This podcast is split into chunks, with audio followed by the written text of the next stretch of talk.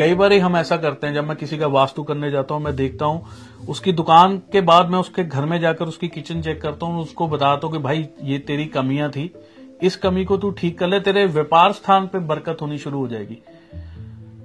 तो कहीं ना कहीं ये सारी चीज़ें कनेक्टेड होती हैं। इन चीज़ों को ठीक जैसे ही आप करोगे, और ये चीज़ें मैं लाइव सेशन में आपको बता रहा हूँ तो ऐसी जानकारी बहुत काम आती है। इन चीज़ों को इस्तेमाल करिए। अभी बहुत थोड़े से लोग हैं जिनको ये चीज़ें पता लग रही हैं तो आप इन चीज़ों को करिए, आपको ज़रूर फ़ायदा मिलेगा।